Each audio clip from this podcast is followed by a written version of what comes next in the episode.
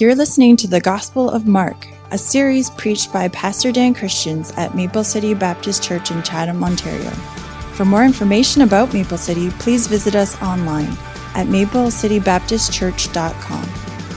Father, Lord, we thank you that we can come into the presence of a holy and righteous God, um, singing your praises this morning. We thank you that through Christ we have the ability to come before you.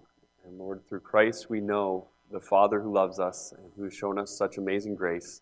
And God, now I pray you'd help us to sit at your feet, to learn from your word. Uh, Lord, this message is um, it's a hard one. It goes against the grain of our culture and against much of what maybe our flesh would want. And so, God, I pray that you would give grace this morning for us to hear well. Lord, I pray you give boldness that the truth can be declared unapologetically. And God, I pray that you give your love so that everything that is said this morning is said from a heart that desires to show the love and the grace that Christ shows us. Lord, we thank you for your grace. We thank you that all of us are sinners and that we are all welcomed at the foot of the cross. Thank you. We pray in Jesus' name. Amen. If you have your Bible, you can turn to the book of Mark, chapter 10. I began to follow Christ. I got saved when I was 16 years old. And the church that I was saved into was a conservative, Bible believing church. And I'm thankful for so much of what that church was and what it represented and what it taught me in my life. However, looking back, I know that the Pharisee inside of me quickly began to believe that our church was basically the only church. I mean, not the only church total, but the church that had kind of the corner on the truth, the church that, that really did all the things that the Bible wanted us to do, and that other churches were doing okay, they're doing fine, but they just, they just needed more of what our church had. And so, at 17 years old, I took this attitude on vacation with me to California where I attended a church there with my family. And I remember walking into that church building, 17 year old, been saved for a year, assuming that I had figured out all of what the church was supposed to be. and I walked in and I saw, man, they have some really modern decorating in here. That's bad. They're serving coffee. That's bad. Their auditorium has a little slant to it, and that's bad. and they use more than just a piano for their worship services. That's really bad. This is what I was thinking. You can imagine what my attitude was like as the man got up to give the word. I was already assuming that it would be bad and he announced his title, and I could not believe that he was about to speak about the subject of divorce because divorce is not a seeker friendly subject. It's one that you try and avoid. And so, so I was amazed for a moment, and I thought, you know what? He probably has some divorced people in his congregation, and he just wants to tickle their ears. So he's just going to tell them that, you know, it's, it's all good, no big deal, don't worry about it. And I was dead wrong. And so God used this message. I was 17 years old. I hadn't been divorced. But God used this message on divorce in my life to actually convict me about my judgmentalism. He preached a message that was biblically faithful and full of love and grace. It was a wonderful, God glorifying message on divorce. And so we'll be in Mark chapter 10 this morning. And I do want you to know that I've been in the book of Mark on Sunday evenings for eight months already. And we came kind of to this, and Pastor had asked me to preach a Sunday morning. I even talked to him a couple weeks ago, and I said, Hey, Pastor, just so you know, this is where we land. I said, is, Do you want me to try and do something about that? Like split last week into two weeks. I was like, No, last week was on hell. So, so do I just like skip? And he was like, The Lord knows, right? This is, this is what we do as a church. We walk through the whole counsel of God. And so this is where we land this morning. Um, my goals this morning is to faithfully teach the Word of God on the subject of marriage and divorce. I want to be true to the text, unapologetically true to what the Bible says. And I hope to do it in a way that shows love and grace toward those who have had a divorce or have been directly impacted by divorce in their family. Because I know that that is a lot of us. I know that there are many people sitting here today that have either gone through divorce or have been seriously impacted by divorce in their family. And so, just like that guy did, was that 17 years ago, I hope to do the same. Teach about divorce with love and grace. Um, Mark's gospel, up until this point, has focused on Jesus' ministry in Galilee, the problems of Galilee. And in Mark 10, it kind of begins this new chapter in Jesus' ministry as he heads up to Judea. And so we will see this first kind of new chapter in the province of Judea as he heads in Mark chapter 11 toward the cross. Mark chapter 10, verse 1, we'll begin reading. And he, Jesus, arose from thence, and he came into the coast of Judea by the farther side of the Jordan. And the people resorted unto him again, and, as he was wont, he taught them again.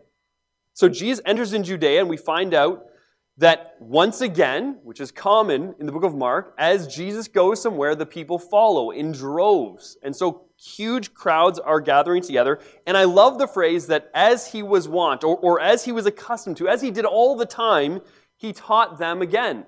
It shows the emphasis of Jesus. Yes, he did miracles. Yes, he did a ton of wonderful, different, exciting things. But the thing that he always did, the thing that he always came back to, was teaching the people. Why? Because he knew that they were as sheep without a shepherd. That what they needed more than all of those signs and wonders was the Word of God. And so that's what he gave them.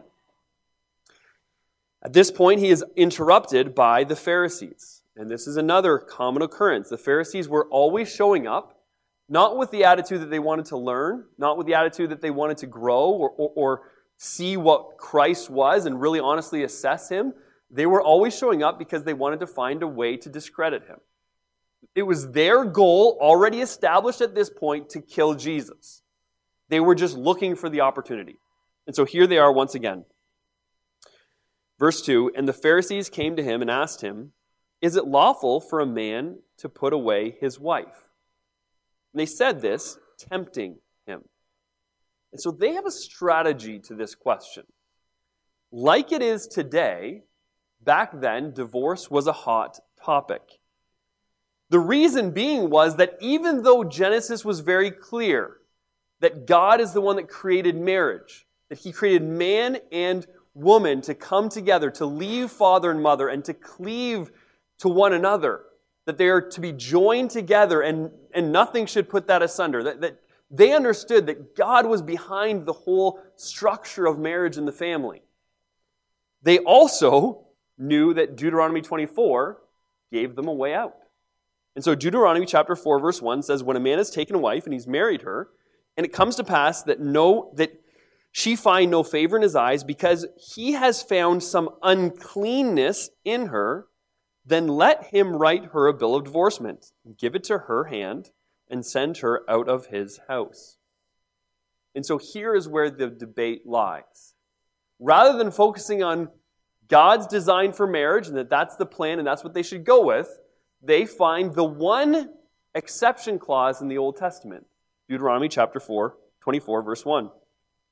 And the debate is around the word uncleanness. What does it mean? There was two groups. One was the teachings of Rabbi Hillel, the school of Hillel. This was more the liberal group. And he taught that this unclean or indecent thing was simply anything that he didn't like.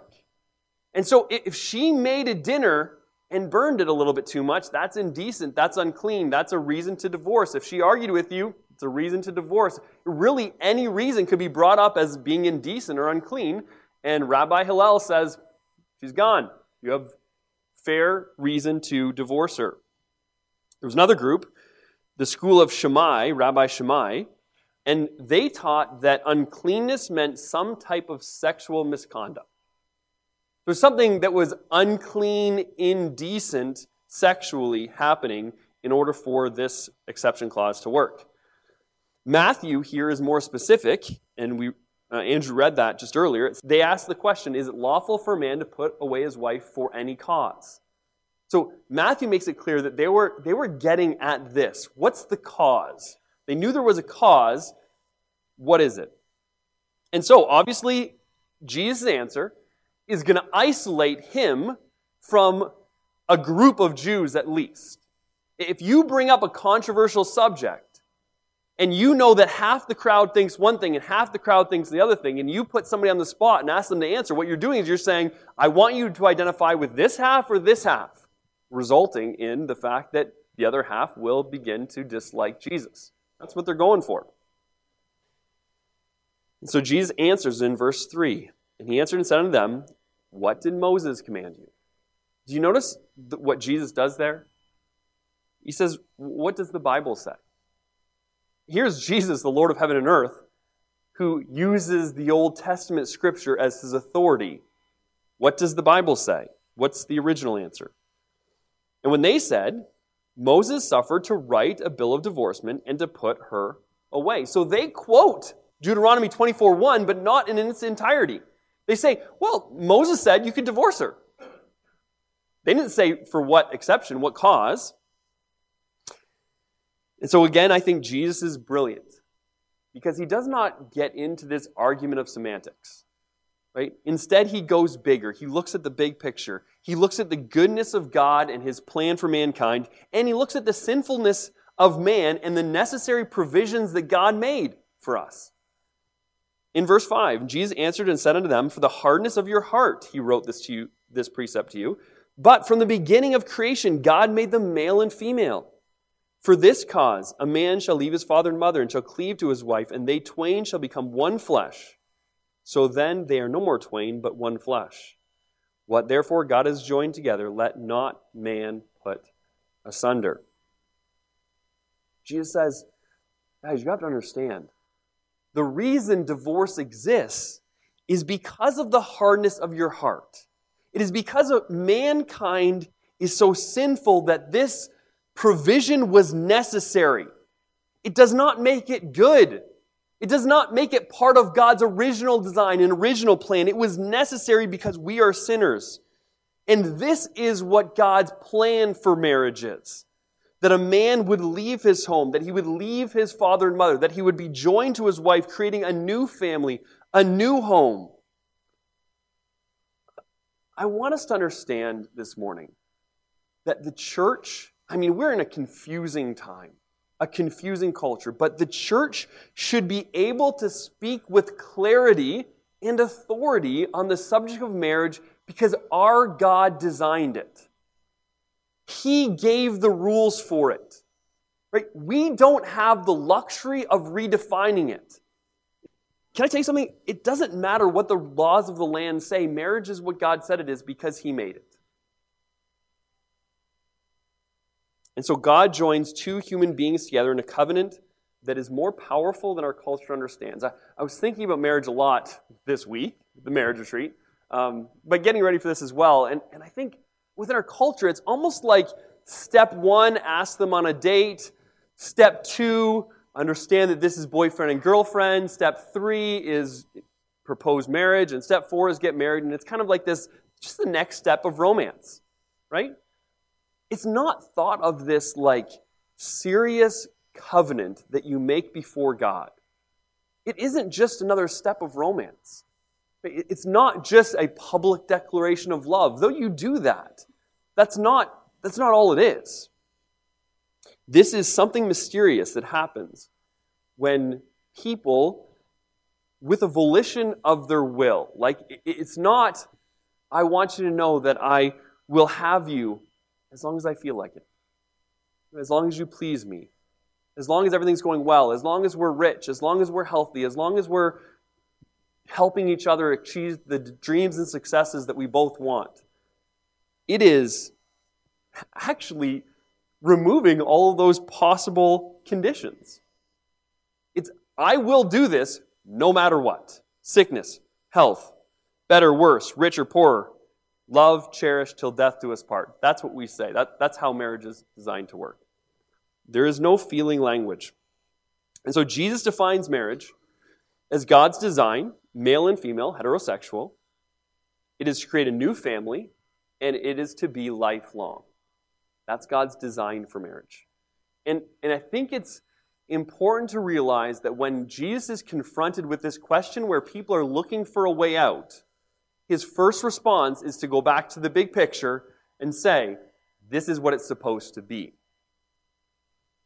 Then in verse 10, says, In the house, the disciples asked him again of the matter. And, and I think this makes sense because the disciples are curious. They want to, they want, I mean, just like we're curious. Yeah, okay, I get it, but, but what about, what about this situation? Or what about this? Or, Jesus, help me understand the details. And so they asked him again, and he said unto them, Whosoever shall put away his wife and marry another commits adultery against her. And if a woman shall put away her husband and be married to another, she commits adultery. So Jesus, he doesn't really back down. He doesn't really back off of them. Once again, they want further clarification. It's a good idea for the children of God to seek clarification. I think this was a positive attribute of the disciples. I wish more people would ask questions when they had them. And we don't know exactly what question they answered, but what, they asked, but Jesus' answer is fairly straightforward. If a man divorces his wife and marries another, he's committed adultery against her. And if a woman does the same, she has committed adultery. And so, here is the text. It's a tough text, right? I, know, I understand there are some visitors here this morning. I'm sorry. um, but I'm not. I mean, this is the Word of God, right?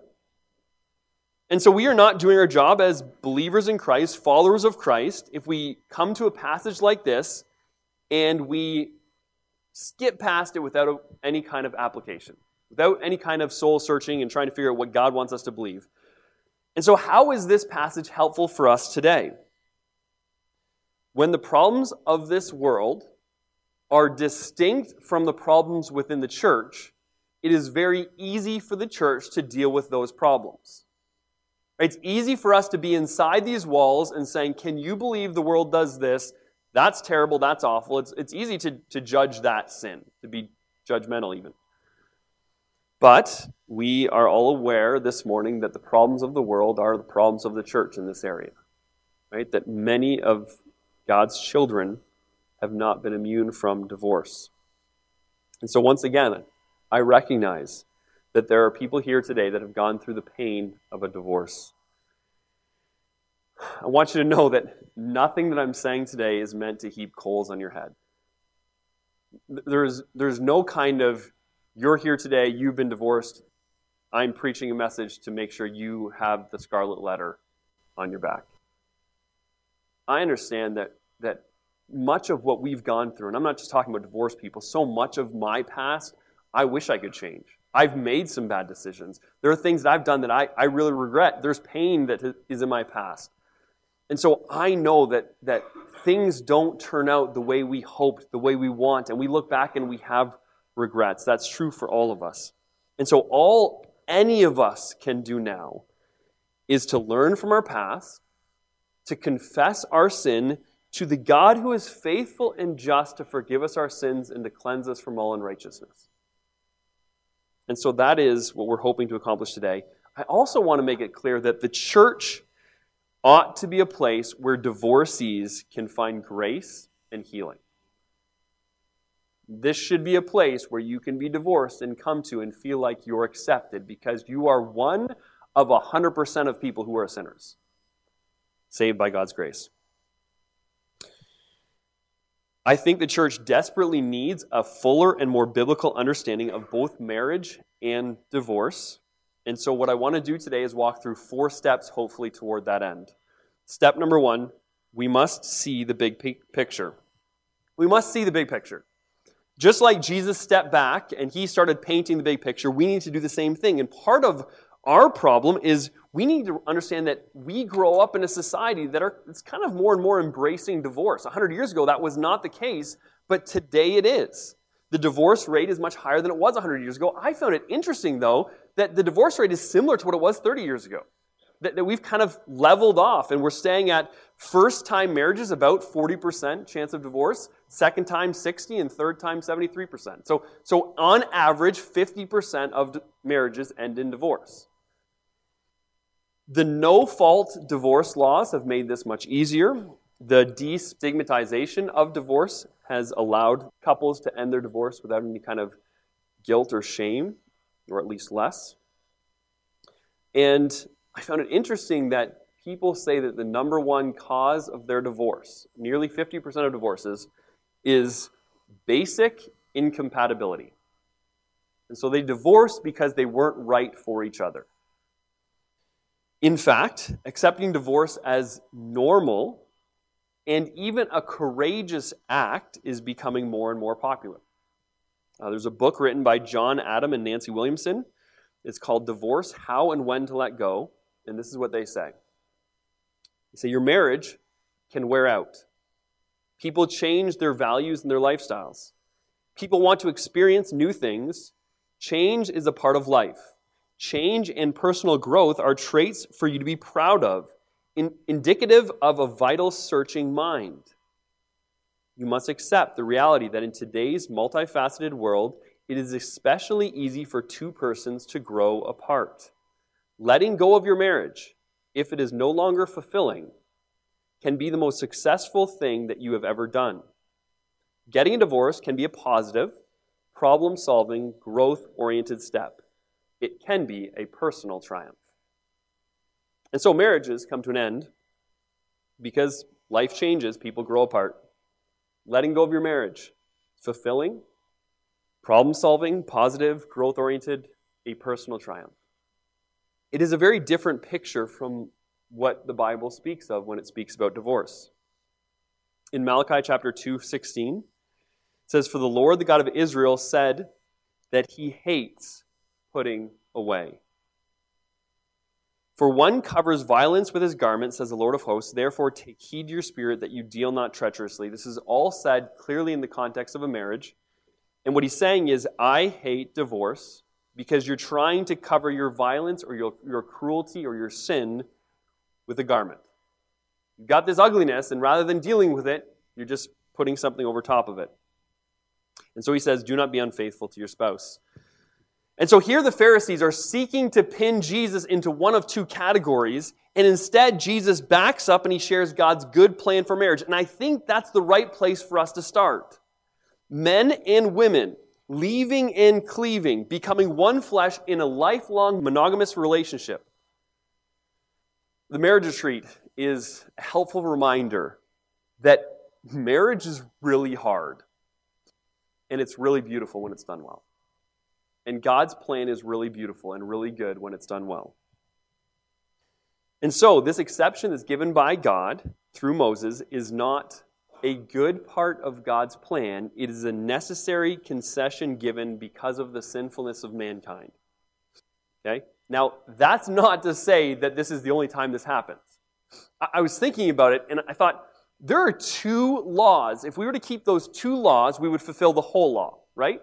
Love God, love your neighbor. So why are the Ten Commandments necessary?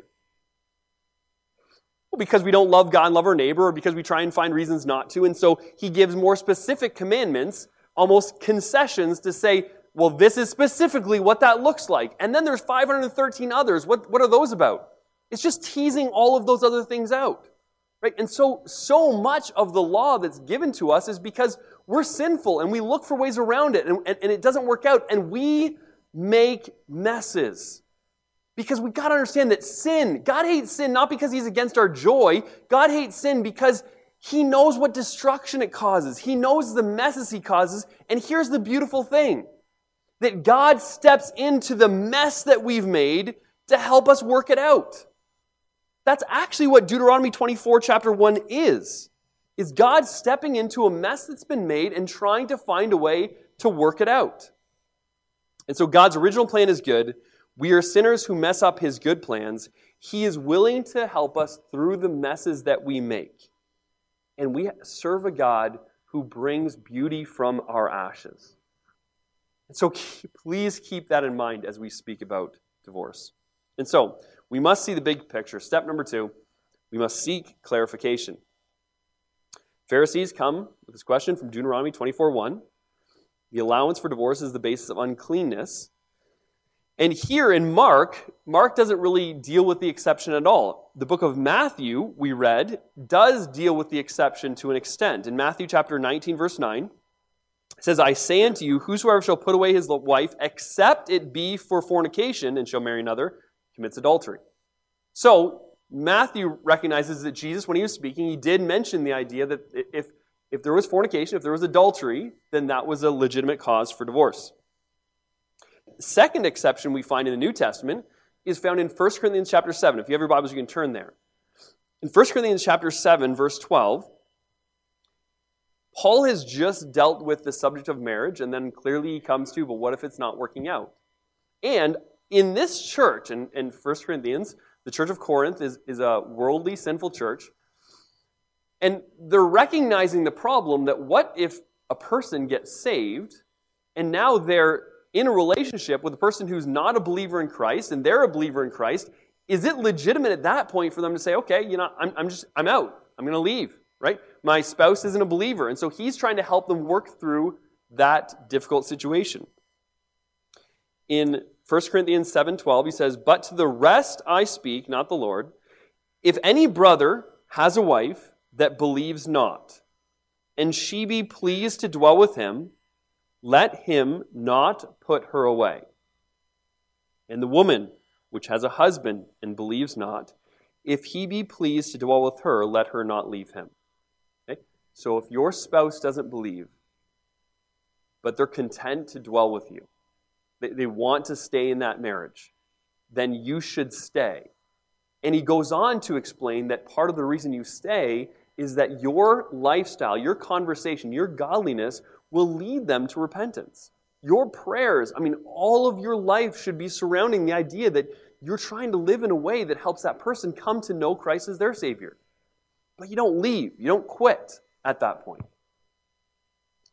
But what happens if the unbelieving spouse wants out.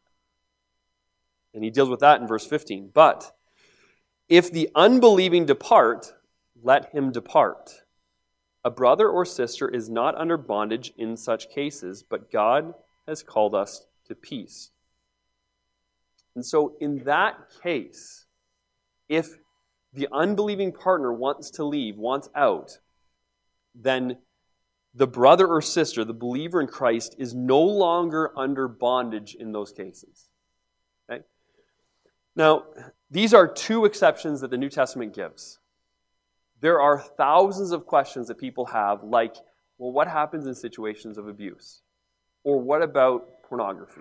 Or what about all of these other questions we have? And, and, and we clearly don't have time this morning to go through every potential question that is something that it's really, you got to seek God's face and His wisdom and, and godly counsel to work through. But I think it's important to understand that here, we are, there, there is given a time and a place where this divorce clause, this exception, is to come into play. Okay? Again, we're not saying it's God's original design and original plan, but there is a place for divorce, it's possibly to be a Christian and to be divorced. One more question that comes up that I think is worth addressing, then we'll move on. What happens if a Christian gets a divorce, or maybe they weren't even saved before they got the divorce, and then they want to get married to another person? However, they didn't get divorced for any good reason. It wasn't clearly wasn't one of the exception clauses. And the question is is that second marriage a legitimate marriage? Is it a marriage that should be upheld by the church? And I would say that when, G- when Jesus speaks, he says that if you marry another, you've committed adultery. Okay? So Jesus made it, it clear that you can't just do that. That's not, that's not his plan. However, I think that when that new covenant has been made, when, when that person has now been joined, that is, it's not a continual act of adultery forever. I think that, that at that point, the church should come around this new couple who's covenanted together and try and help them have a marriage that glorifies God. That, that's, where, that's what I think. So I just wanted to deal with that because I think it is a really important question. Um, so we should seek clarification. And, and I would encourage you, if you're still questioning things, seek further clarification. The third step is that we should trust and obey God. Okay? Sometimes we have we go into problems with the attitude, I know God is gracious, I know he's forgiving, so I'm going to do what I want and then later on turn to him to be forgiven. Right? And you know what? God is gracious and he's merciful and he's forgiving. But we got to go to Paul in Romans and he says, Should we continue in sin that grace may abound? God forbid. And so, I, before we get to all of the grace that God shows to divorced people or to, or to sinners in general, let's just stop for a second and say, We serve a God who loves us, who created us. We serve a God who is in heaven, who has a good plan for us, and his plan is better than my plan. I feel different things all the time. If I was to act on all my feelings, I would be a complete mess. Like I would ruin everything good in my life. So God's plan is better than my plan. And if we would recognize that now and say, okay, life going forward, I understand now God's take on marriage. Let's do the marriage I'm in as well as I possibly can. If that's how we thought about it, let's, let's not divorce if it's, if it's possible. Then I think we'd be a lot better off. We should trust and obey Understand, God is not anti divorce because he wants you to stay unhappy. He is anti divorce because he is pro marriage and because his plan is best. In Isaiah chapter 55, verse 9, it says, For the, As the heavens are higher than the earth, so are my ways higher than your ways, and my thoughts than your thoughts. We ought to trust and obey the God who made us. Step number four receive grace and be gracious. Jesus, with love and kindness, dealt in very stark truth. This, this is a hard passage to hear. But do you understand that the same Jesus who spoke these words also went to the woman who had five husbands and was with a man who was not her current husband? And do you know what he did? he offered her his living water. Right? He showed her love and grace. He didn't spend the entire time condemning her and making her feel like she was unworthy. He actually showed her that though she might be a sinner, she was still invited to come to him, invited to have the living water that would keep her alive forever. And so Jesus, who spoke so seriously about divorce, shows adulterous people incredible love. And, and can I tell you something? Part of the reason I think we have such a problem with this is because we've put adultery on, on like this sin that's above all other sins. And just the Bible doesn't do that. There, there's no like adultery, divorce, and then everything else. It, it is sinner, sinner, sinner. We'll see that in a second. And so uh, I want just to remind you of the story in John chapter 8 when a group of men self righteous religious men find Jesus in the temple and they literally have taken a woman in the act of adultery. And they've brought her before Jesus and thrown her at his feet. So, can you imagine what this woman is right now enduring? And this is what they say to Jesus Moses in the law commanded us that such should be stoned what do you say? Hey, Jesus, I mean, they're trying to, they're trying to trick him again. They're trying to attack him again. Jesus, the law says stone her. What do you think? And what does Jesus do? He gets on the ground, probably down at the level she's at, and then he starts writing in the ground, not looking at them. And then he says these words He that is without sin among you, let him cast the first stone at her. And do you know what he did when he did that? He removed that adultery and then everything else. Because he said, sin, sin. If you don't have any sin, because she's just sin, clearly, if you don't have any sin, if you're not at a different level than her, go ahead, cast the first stone. And they left, the oldest to the youngest, realizing how sinful they were. Because nobody has the right to cast stones. And then Jesus, who had the right to cast stones, who was sinless and pure, said unto her, Neither do I condemn thee. Go and sin no more. So Jesus, given the opportunity to execute judgment against this woman, shows her grace. what right do we not to have to not show grace? Divorced Christians do not wear a scarlet D. Jesus took that sin, the sin of adultery and divorce and all of the rest, pride and lying and selfishness and lust and dishonoring God. He took all those sins to the cross. There is grace for you, whoever you are, whatever you've done. There isn't a sin beyond the grace of God. He died for all sin and for all sinners. Jesus always spoke the truth, but it was always done in love, and his people must do the same. We must be willing to step out and help those who are battle scarred, help those who have struggled, who have sinned in whatever area it is. Um, we must lose the judgmentalism that may have characterized our past. We ought to show love and grace and forgiveness because we must recognize that the love and the grace and forgiveness that we're called to show all people is the same love and grace and forgiveness that we needed. Right? That, that nobody stands at a different place at the foot of the cross. Right? There aren't sinners made worse than us. And so I want to close today. And, and listen, I think stepping back, seeing the big picture, seeing God's plan for marriage, seeking clarification, saying, okay, here is, here is the nuts and bolts of it. But then recognizing that wherever we're at, we need to trust God and obey Him. And then being willing to show grace and forgiveness. I think if, if the church did that, we would be in a better spot when it comes to this issue of marriage and divorce, and honestly, a better spot with everything. And so I'll close with 1 Corinthians 6, verse 9. It says, Know ye not that the unrighteous shall not inherit the kingdom of God? Be not deceived, neither fornicators nor adulterers. Okay, so he begins there. But do you know what else is included in that list of fornicators and adulterers? Thieves and covetous. So if, if you're a, person who's just kind of, you really want things that aren't rightfully yours ever, right? You're a person who maybe has taken something once or twice that didn't belong to you. That's all of us.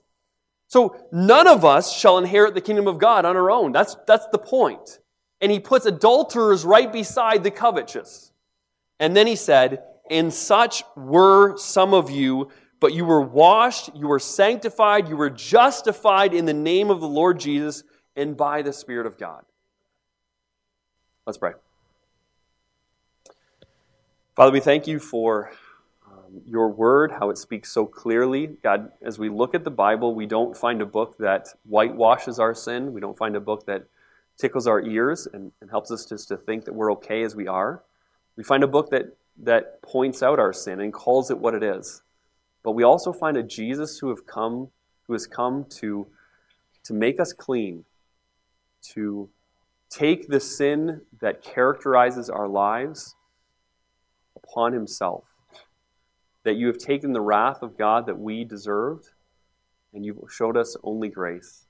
And so, God, I pray you'd help us to recognize that. Lord, if there are people here today that have gone through divorce, I pray that they would see that they have grace at the cross, that, that they have been forgiven by Christ, that they ought not hold anything against themselves that you don't hold against them. And God, I pray for those of us who have maybe not been divorced, help us to show grace. Um, Lord, help us to realize our need for grace in every other area. Uh, God, I pray that this would just be a place that is truthful, but that we are loving and gracious and merciful toward others. Help us to be a place that sinners can come and find healing. And then, Lord, help us to take the advice of Jesus that once we have been lavished with the grace of God, that we will get up and go and sin no more. And Lord, when we sin again, help us to get up and go and sin no more. Uh, Lord, we love you. We thank you. We pray in Jesus' name. Amen.